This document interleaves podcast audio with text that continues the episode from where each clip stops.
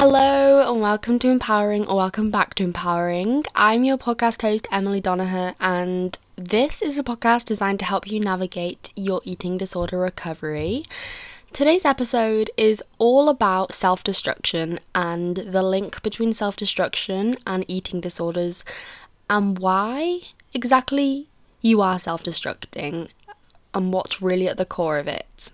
So, like I do in every episode, I'm going to give a disclaimer and a trigger warning and say I'm not a medical professional. I cannot diagnose or give any ground medical advice. I can simply just advise you based on my own personal experience and research I have done. And also, I will be talking about eating disorders in quite some depth. I will be mentioning self harm. I will be mentioning some self destructive behaviors. So if you do not feel like you're in a great place, maybe don't listen to this. But at the same time, I make sure this is a safe space for everyone without including triggering details. So let's just get on into it. Before I start, I have some very exciting news I've mentioned before, but I am selling it's cool to look after yourself. T shirts and hoodies. The link will be in the podcast description. And 10% of the profits are going to Beat Eating Disorder Charity. So I love it it came today. I've been waiting quite a while for it to come, and I'm so excited because it's such good quality. It's beautiful. I'm just so happy with how it turned out. And so I really want to give these a boost now and say you can go and get your hands on them because it's a really nice message. It's very empowering and yeah. So, self destruction. I'm just going to give you a bit of a background on my experience. So, I was 15 the first time I developed quite bad mental health issues. So I was struggling in the past, dealing with things from my childhood, things that were going on still. But 15 was really the age I developed bad mental health. So this is when I developed an anxiety disorder. And then over the years, I have been diagnosed with anorexia, major depressive disorder, and borderline personality disorder. So over the years, I've done a, a lot of awful things to myself that have had a bad impact on those around me. And when I look back, I just feel sorry for that person. I feel sorry for myself, and not in a way which I think people look down on. I think a lot of people look down on people who feel sorry for themselves. But at the same time, I think it's very important that you you can acknowledge how much you were struggling in the past. It's not something to be embarrassed about. I think that's another form of stigma when it comes to mental health is the whole the whole like headline that okay, you are not allowed to feel sorry for yourself. You are not allowed to wallow in your pity. There's a difference between that and also between just acknowledging how hard things have been in your life. And I think really that the whole idea that you it's a bad thing if you are pitying yourself or if you feel sorry for yourself. But the reality is that is just a human emotion. You're allowed to feel sorry for yourself because you finally know that you deserve better. Right? We can't, it's kind of just like the, okay, suck it up and get over it mentality. It's kind of screaming 1950s mental health advocate like shit because it's the same kind of vibe. It's like, okay, you're not allowed to feel sorry for yourself. You're not allowed to think that you deserved better. You're not allowed to feel bad for the person you used to be who had to deal with a lot. It's like, no, you're allowed to feel bad for yourself, okay? The only difference is, I just hope that it doesn't hold you back. That's the only difference. But I'm here to tell you it's okay to feel sorry for yourself. Just don't let it swallow you up, basically. So, anyway, I did feel sorry for myself. I felt sorry for the 15 year old who was really just not doing well mentally and who was self destructing because it then led, it was like the domino effect. It then led to years of self destructing and awful things happening. And yeah, really. Um, I was actually given a book by a nurse and it's called Healing the Shame That Binds Us. Now, I don't know if any of you have actually read this book, I've never heard of it until I was given it, but it is genuinely life changing. It was life changing for me when I read it, and I haven't gotten past like a quarter of the book. The first quarter of the book has genuinely changed my mind and my whole perspective, and yeah, I probably should read the rest, but I just I tell myself I don't have time to read, but I really enjoy it when I do, so Anyway, um, anyway, in this book, this book kind of gave me an explanation as to why I was acting the way I was, why I was self destructing. I realized that I had a lot of internalized anger and shame. And I would take that out on myself instead of the people around me who had caused me a lot of trouble and trauma.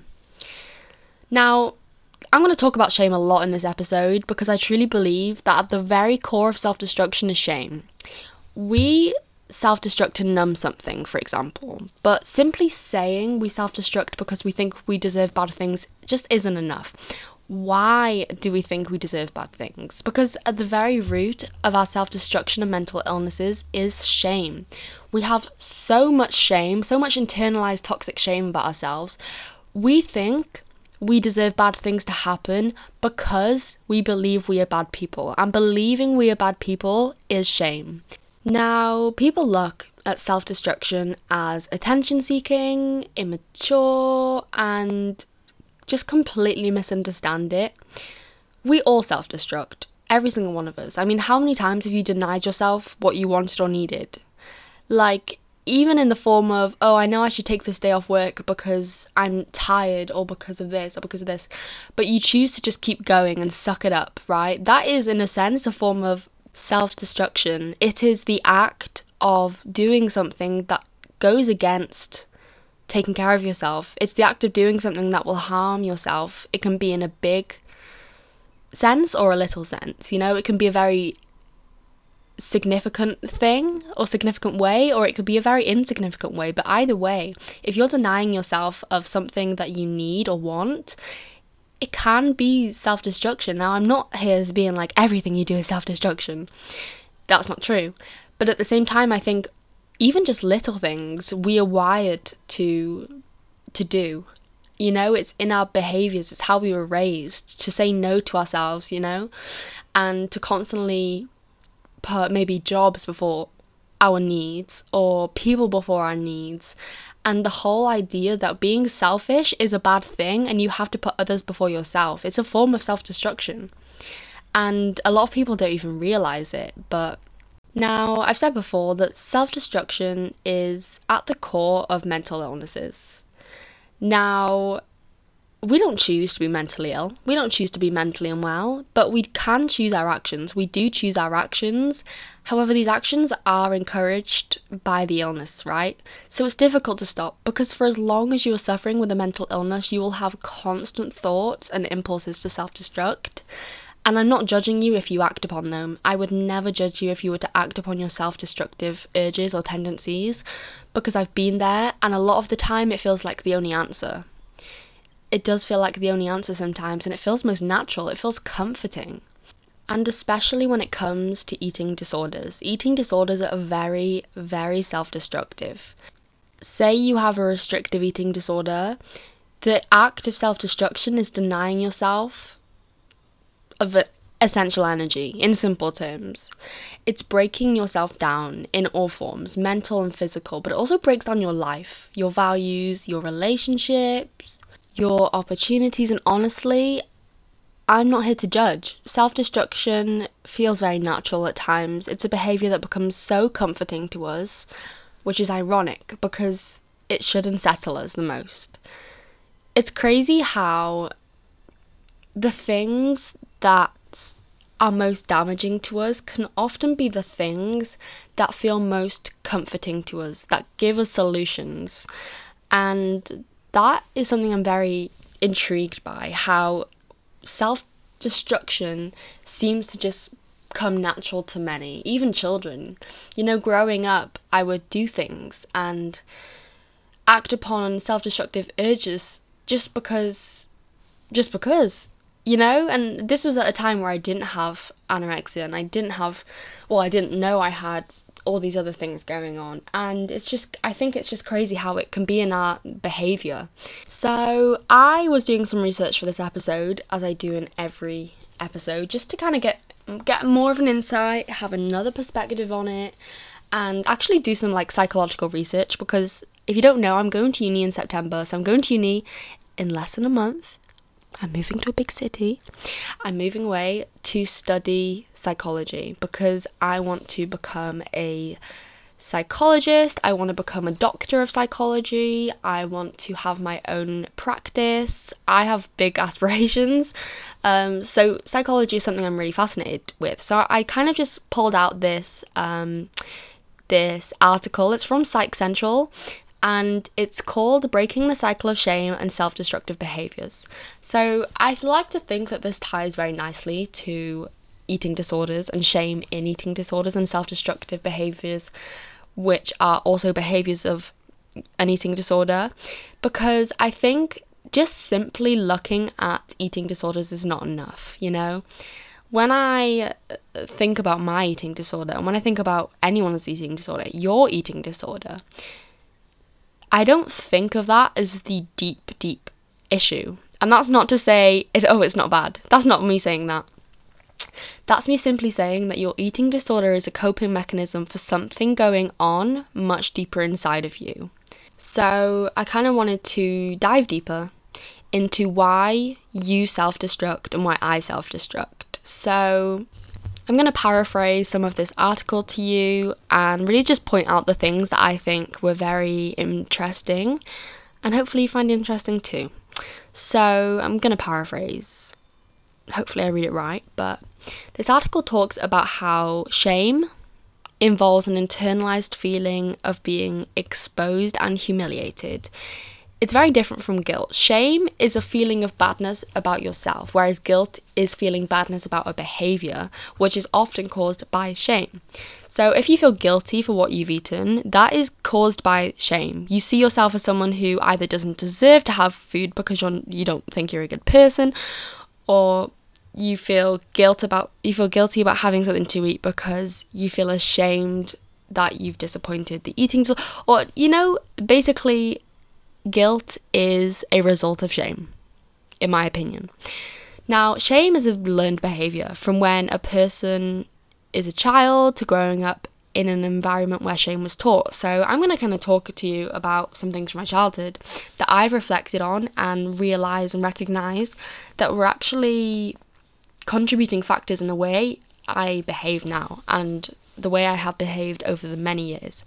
So, as a child, I would go to my parents and I would basically point out things they did that really upset me or that weren't right or that weren't healthy. And I was met by invalidation. So they'd be like, my mum would be like, oh, stop being stupid, stop being dramatic, oh, everything's fine, that kind of thing. That's invalidation.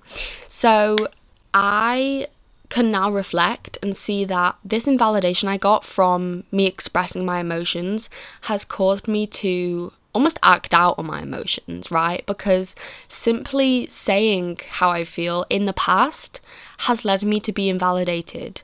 And that is a learned behavior. I learned to feel invalid. I learned to not want to talk about my emotions because of the fear of invalidation. Sorry about that, I just had notification. But that also kind of explains why with my eating disorder, I I kind of used my eating disorder as a way of communicating I wasn't okay. And so it kind of does make sense. Growing up, I was invalidated for my emotions, right? And so now growing up when I developed anorexia, I felt that I had to physically show that I was struggling because I felt that if I was to lose weight, then I wouldn't be invalidated for my feelings because someone could physically see the pain. Now, I know that a lot of people with any other form of self harm addictions relate in the sense that obviously this isn't the, the whole point of this isn't the whole like um, motivator behind self harm or starving yourself. This is just maybe a tiny thing that plays into it. But I think that sometimes we feel that we can't express ourselves emotionally, and so we feel like we have to take it out on ourselves to show ourselves actually, but also to show maybe other people subconsciously that we are struggling. Now, that's not attention seeking in the way that society puts it across us. So, what I mean by this is when I was younger in my teens, I did struggle with um, self harming. Now, I remember thinking to myself, now I, I've only just thought about this now whilst I'm talking, but I remember I thought to myself that because I was invalidated about how I was feeling, because I was struggling with some childhood trauma that when I expressed to my parents, they invalidated me. I felt that I had to physically show myself, I had to prove to myself, because my parents never saw myself harm, but I felt that I had to prove to myself that what I was feeling was real, something that was tangible, something that I could see. And now, actually reflecting on that, I haven't even thought about that in a long time. Um, now, actually reflecting on that, it's kind of easy to see how that has then led to me trying to lose weight because it's just another form of self destructing to physically show that I was in pain. Now, I don't know much about that. I've never actually thought about that, but I'm having this realization as I film this episode, and I'm just going to flow with it and be honest with you because, yeah, I want you to also reflect what happened to you as a child. What happened to you as a child that then led you to internalize whether it's anger or shame or did someone do something or say something or did just did something that made you feel inherently bad as a human being that made you feel like your emotions weren't valid or that your body wasn't your own? Now this might be too vague or too specific um, so i'm sorry about that but is there something from it doesn't even have to be from your childhood it could be now is there something that you might shake off now and be like oh that wasn't a big deal but when you actually think about it what has caused you to feel so ashamed of who you are? What has caused you to feel shameful about your identity about the things you do or the way you look or the things you talk about? What has caused that right? Now I'm going to, sorry, this was my tangent, so I'm going to paraphrase this article again. So, yeah, self destructive behaviors are those things a person does in their life that causes harm, whether emotionally, physically, or psychologically.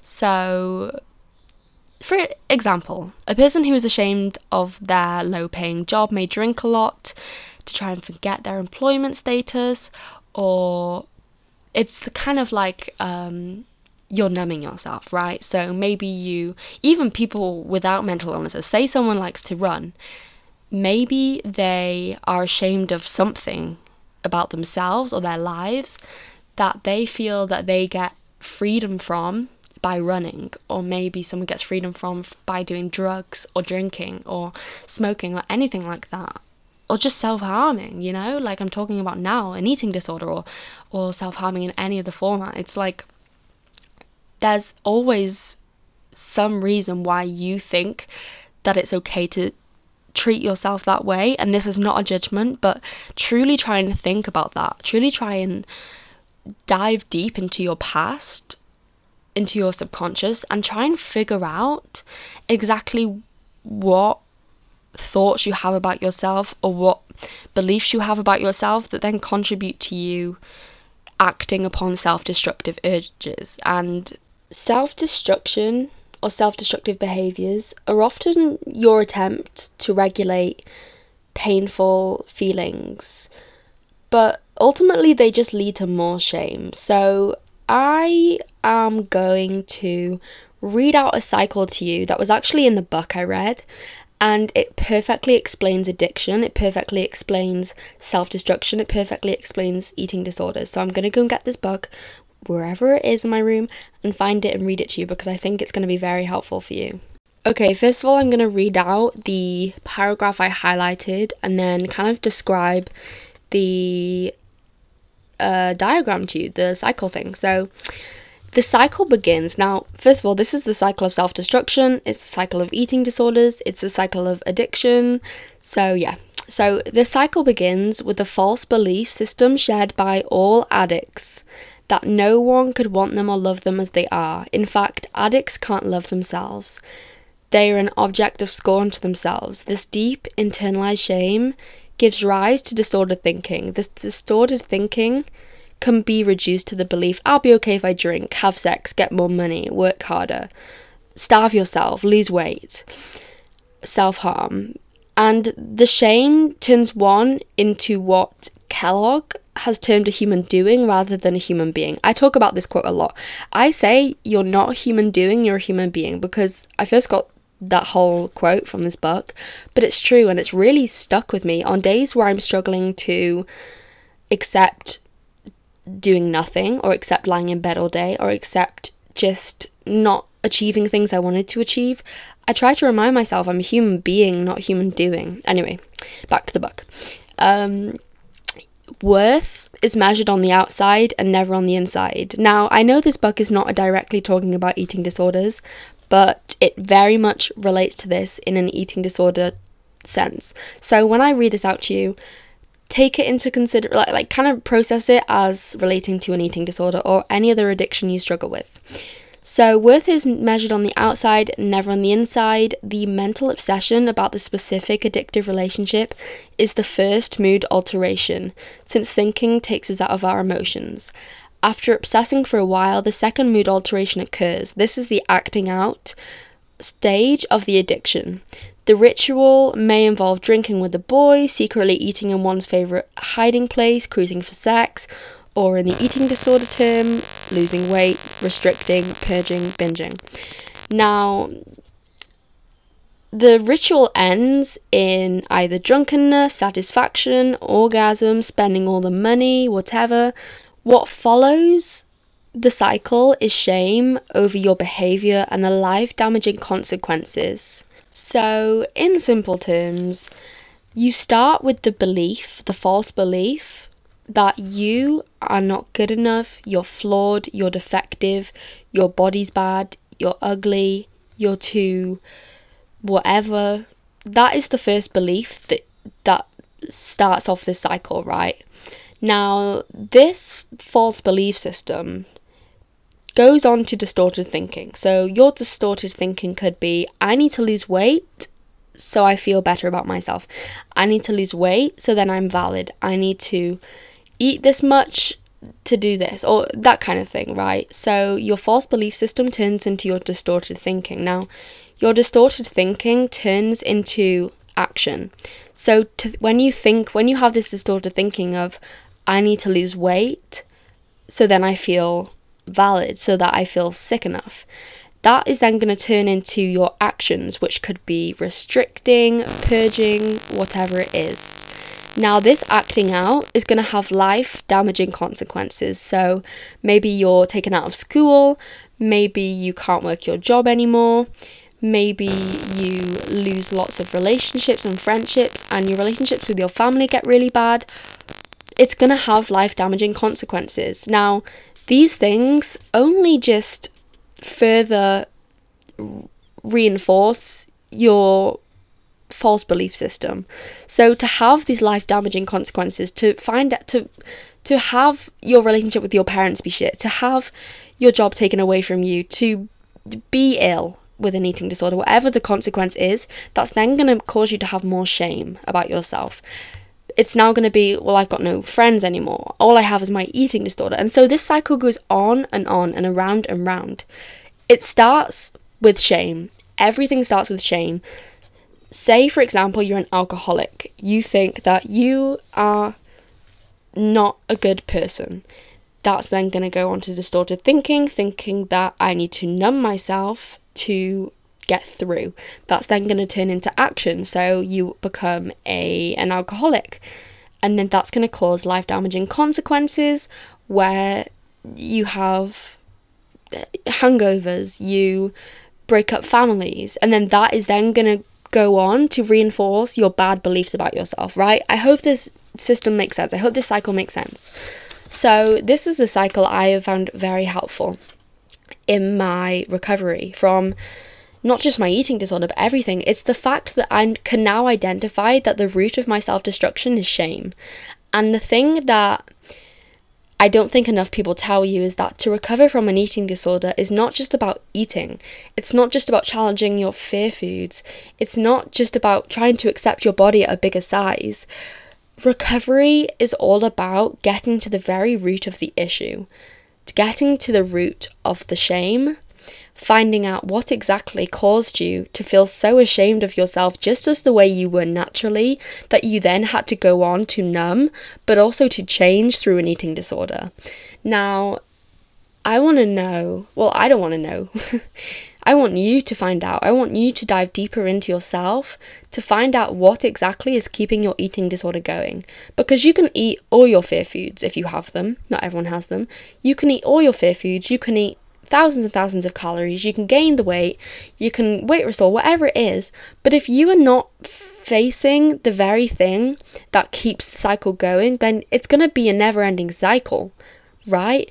You can recover, but if you are not actually dealing with the mental aspect of it, the mental part of it, which is the majority of an eating disorder, it's a mental illness, then you're not going to get out of this cycle ever. You're just going to go through a cycle of recovery, relapse, recovery, relapse, recovery, relapse for as long as you then live. So I'm here to tell you that you need to find out what is at the very core of your eating disorder or any of the mental illness you suffer from. Is it that you feel ashamed? Is it that you are trying to numb something? Is it because you were invalidated when you were younger? What is the root? Because it's like weeds, right? It's like eh, gardening. Very weird analogy, but it is like gardening because if you just keep pulling the weeds up but leaving the roots in, it's just going to keep growing and growing. You need to get to the very root of the issue and yank it up, right? You do. And it's very difficult in recovery from any mental illness to address the things that you have tried to numb for so long. It's terrifying. It's vulnerable. It's about being vulnerable with yourself. It's about trying to learn how to be vulnerable with yourself because in the past, maybe you have then tried to numb the things that you need to work on. And so when these things start coming back up, you have to make sure you are taking good care of yourself because if you don't, it's going to be a cycle. It's going to go on and on and it can get very dangerous. And you deserve so much better than that. So, this is kind of a different episode because I'm not talking about eating disorders directly. I'm talking more about the thing at the very core of eating disorders, which I think for a lot of people is internalized shame that we get from trauma or childhood. And yeah, I think that it's important I talk about this because I can talk about, oh, how to face your fear foods, how to accept weight gain, but at the very end of the day, it doesn't matter how many sizes you go up in clothes, or how many calories you eat, or how many fear foods you face that doesn't matter and that's not going to change anything if you're not dealing with the very thing that you were trying to numb, that you have used your eating disorder to numb. If you don't address that, then you do not have the best chance of recovering because you need to break the cycle to to actually break free and to re- to get full freedom, not just of your food. This isn't just all about food freedom, this is about mental freedom because you can have full free food. Oh my god, I can't talk. You can have full food freedom, but still be so mentally struggling, so mentally struggling, so mm, debilitated by your mental illnesses, by your brain, by your thoughts. And I think that's why a lot of people in recovery that I know have weight restored and they eat whatever they want, but they are still mentally troubled by something, by a ment by a mental illness. And the thing is it's it's hard because people around you just assume you're magically better because you've weight restored or because you've gained weight. But the truth is, if you're not actually working on your mental health, then you're not going to get better. And that is not meant to be not meant to come across as rude or judgmental but it is kind of the harsh reality and i think the reason i'm doing so well in my recovery at the moment is because i'm focusing more on healing from childhood trauma and healing from my bad belief systems that I have about myself and my life. And I think that's why I'm doing so well and why I find it much easier to take care of myself is because I'm actually addressing the core, the root of my eating disorder. Now, it's going to be a different journey for everyone. This is what I mean when I say recovery is so, so different for everyone. Because not everyone is going to have issues that you have had. You know, everyone has had a specific individual life experience that is completely unique to them. And so, just because we all are under the same category of having an eating disorder, it does not mean that every single person is going to get better in the exact same way. And that, oh, you just need to eat and you're magically going to get better. That's so not true. You need to go to the very core of the issue. You need to find out why you are stuck in self destructive cycles and why you're stuck in this eating disorder cycle because there will be a reason. And this is not me saying, oh, everyone has a reason for their eating disorder because I believe eating disorders are caused by an accumulate accumul- an accumulation of reasons. Some of them are genetic, some of them are um, social influences, situational, and so it's very difficult to pinpoint the cause of an eating disorder. But I think one thing you can do that will really benefit you is try and identify something in your life, whether you are aware of it or not, that has subconsciously led to you believing you are a bad person or that you are not good enough just as you are. You're not good enough at the weight you are. You're not valid enough at the weight you are. Whatever it is that's caused these emotions, these false belief systems, that is the root. That is the thing you need to really get rid of, or not even get rid of, just solve and work on as best as you can, as best as you know how. Because I promise that that's how eating gets easier. That's how weight gain gets easier. It's not the fact that, oh, I've gained weight, so I've exposed myself to it. No, it's the fact that alongside eating better I have started to try and value myself as a person and try and rewire my false belief system to a belief system that allows me to take care of myself. Now, I hope this episode helps. I know it's a bit of a different one, and I'm going to get back to my usual episode soon, but I just thought it was important to really address the shame and the self destruction that we all have that we all do. And I want you to know that you're human and I'm not judging you in the slightest. I think that it is very sad, but also something that you can get better from, something that you should hopefully one day address whether you're ready for it or not. I think it needs to be done. And I hope this episode kind of gives you the boost to do it to take ownership of your recovery and to kind of see the bigger picture. This is not just about recovering from an eating disorder and just about eating and just about trying to accept weight gain. It's not just about that.